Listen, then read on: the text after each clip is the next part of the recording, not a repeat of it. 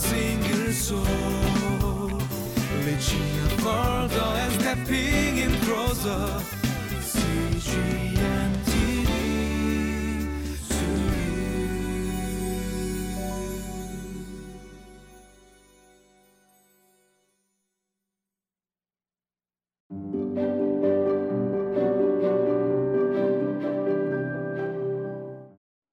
Welcome to Living Life. May the Lord bless you as you spend time in His Word today. Have any of you ever had someone falsely accuse you of doing something or spread lies about you? Maybe you felt frustrated, confused, and angry about why someone would wrongly accuse you of doing something or spread false lies about you. It could have been a jealous or angry coworker, neighbor, friend, or someone who wanted to cause some sort of trouble for you and intentionally lied and bore false witness against you. Whatever it may have been, it, it is a difficult situation to be in and very frustrating as well. There are many stories of people who were falsely accused of committing a crime and then put in prison for many years. It was only until many years later that some people of these people were freed due to new evidence or the people that accused them in the first place recanted their false testimony. It can be frustrating and maddening to hear about these sort of injustices in this world. In today's passage, we see that the exiles were rebuilding the city of Jerusalem, but their enemies opposed the rebuilding and started to spread false rumors and wrongly accuse them to the king of Persia. Let's take a look at today's passage to see what happens and what we as God people can do when we are falsely accused.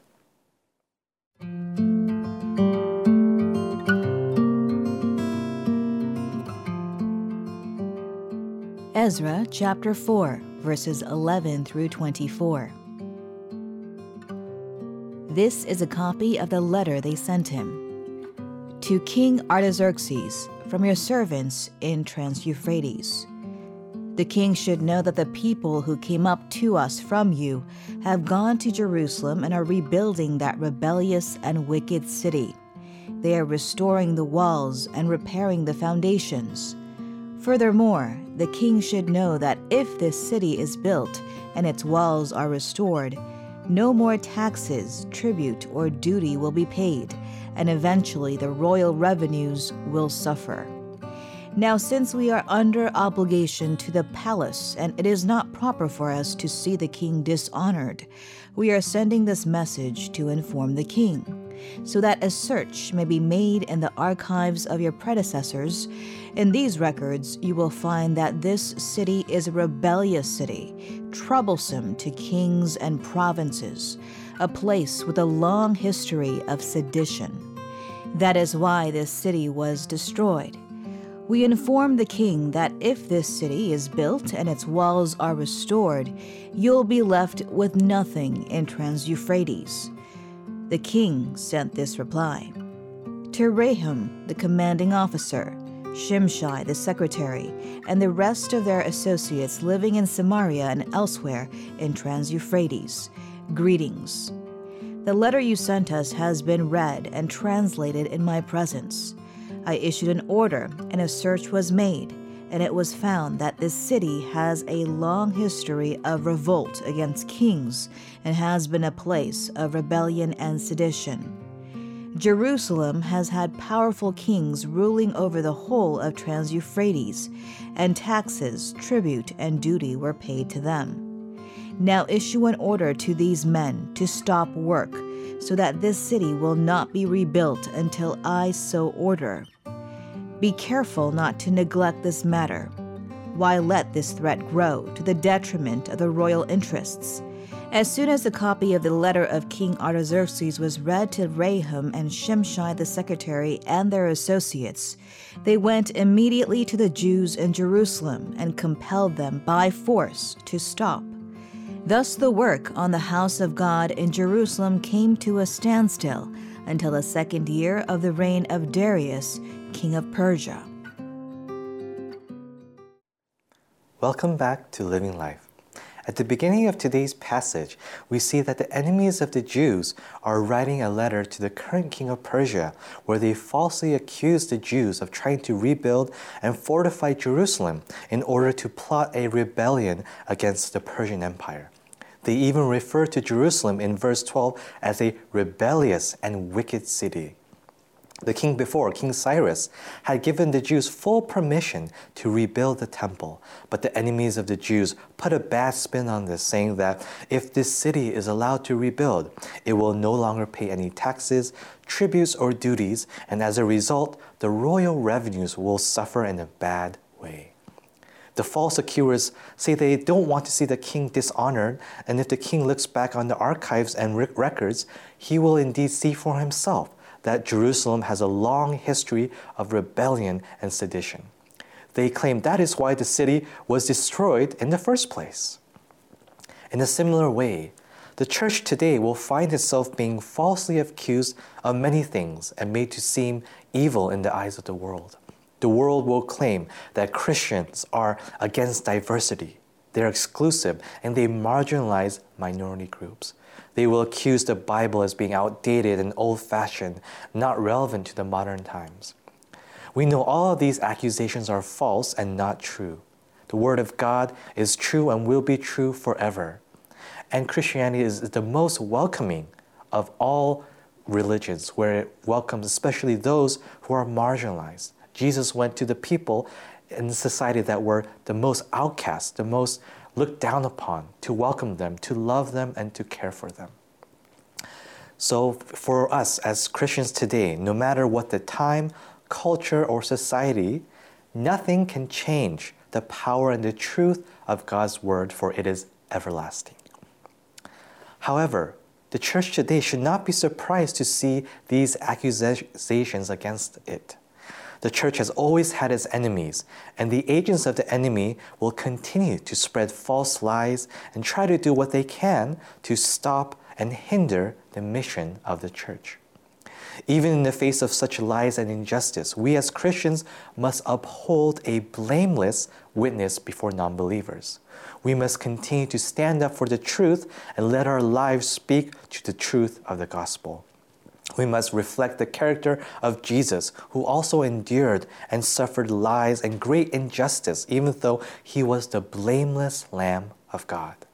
Instead of trying to take justice into our own hands, we can rest assured to know that our God is a God of justice, and he will see that things are made right. The truth will always come out if we live our lives grounded in the truth of God's word. And we have nothing to fear, for God is on our side and will vindicate us. How can you live out the gospel in your life so that the false accusations made against you and Christianity can hold no claim against you? Now, going back to today's passage, how do you manage the king of Persia responded to the letter he received? The letter certainly got his attention, and he responds to it. He agrees with the accuser's claims that the Jews are probably going to rebel. So he orders that the work on the city be stopped immediately so that his threat against the royal interest is put down. So the work on the house of God in Jerusalem was stopped. The letter the enemy sent to the Persian king achieved its purpose of turning the king against the Jews and forcing them to stop their work on the temple. The king falsely believed that the Jews were going to become a force against his power and authority. However, if you look back on history, you will see that God's people have obeyed the Bible's command to honor its rulers and abide by the laws of the nations as good law abiding citizens. In Romans chapter 13, verse 1 and 2, it says, Let everyone be subject to the governing authorities, for there is no authority except that which God has established. The authorities that exist have been established by God. Consequently, whoever rebels against the authority is rebelling against what God has instituted, and those who do so will bring judgment on themselves. Even Jesus respected the Roman Empire that was in control during his time, and when he was asked if it was right to pay taxes to Caesar, he replied in Mark chapter 12 verse 17, "Give to Caesar what belongs to Caesar, and give to God what belongs to God." This is an example of Jesus. So, this is the example that we must also follow as we subject ourselves to the governing authorities, especially if they even pass laws and regulations that go against our faith and the Bible. We do have the right to speak out against those laws, but we do it with gentleness, respect, and in peaceful ways. So, to honor God, we honor those that He has put in authority over us. By living our lives as good, law abiding citizens, we strive to live with a good conscience toward God, seeking peace with our fellow neighbors. So, I want to ask all of you today what is your heart attitude toward the governing authorities in your country?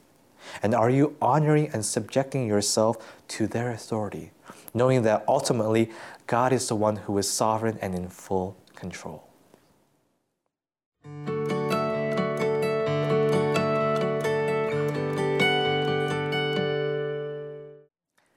In today's passage, we can see how the Jews were falsely accused of rebellion and sedition against the Persian Empire.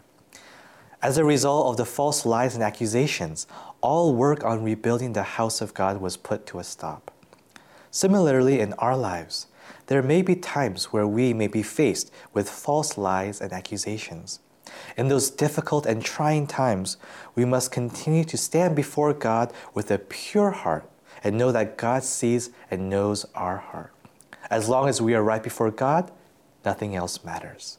We trust in God's justice, and even if we may be falsely declared guilty in the eyes of man and in the world, we are declared free and innocent in the eyes of God, who has set us free through the blood of Jesus Christ. Our God will vindicate us in His perfect way and in His perfect timing. We also see the importance of honoring and respecting the governing authorities, for they have been put in place by God, even the secular ones. We know that our ultimate master and our king is Jesus Christ, and he is in control of everything. So we live our lives with a clear conscience to honor and glorify our true master and our king Jesus Christ, who is in control and sovereign over the whole universe. Let us pray. Father, we thank you. We thank you for your great love towards us. And we thank you that you continue to work in and through our lives. We thank you that you are a God of justice. We know that you are just, and we know that no matter what happens in this life, whether we are falsely accused and have lies spread about us, that Lord, you will vindicate us as long as we stand and live our lives grounded in the truth of your word. So may we continue to trust in you, not take justice into our own hands, but know that you will vindicate us, and that as long as we are right before your eyes, then all is good, Lord. We continue trusting you, Lord Jesus, and we thank you that you set the example for us of how to live our lives in this world as good, law abiding citizens, respecting the governing authorities. But may we continue to stand for who you are, reflect your character, and we continue to want to live our lives bearing uh, your heart and your love for others. We thank you for the example that you continue to give us, and may we live our lives bearing the true cross that you have shown us through your, through your life and your resurrection. May we live through the victory that you have shown us through the cross as well. Thank you for continuing to empower us and continue to be the one who that we can set our eyes on as we live our lives. We love you and we thank you. We pray all this in Jesus' name. Amen.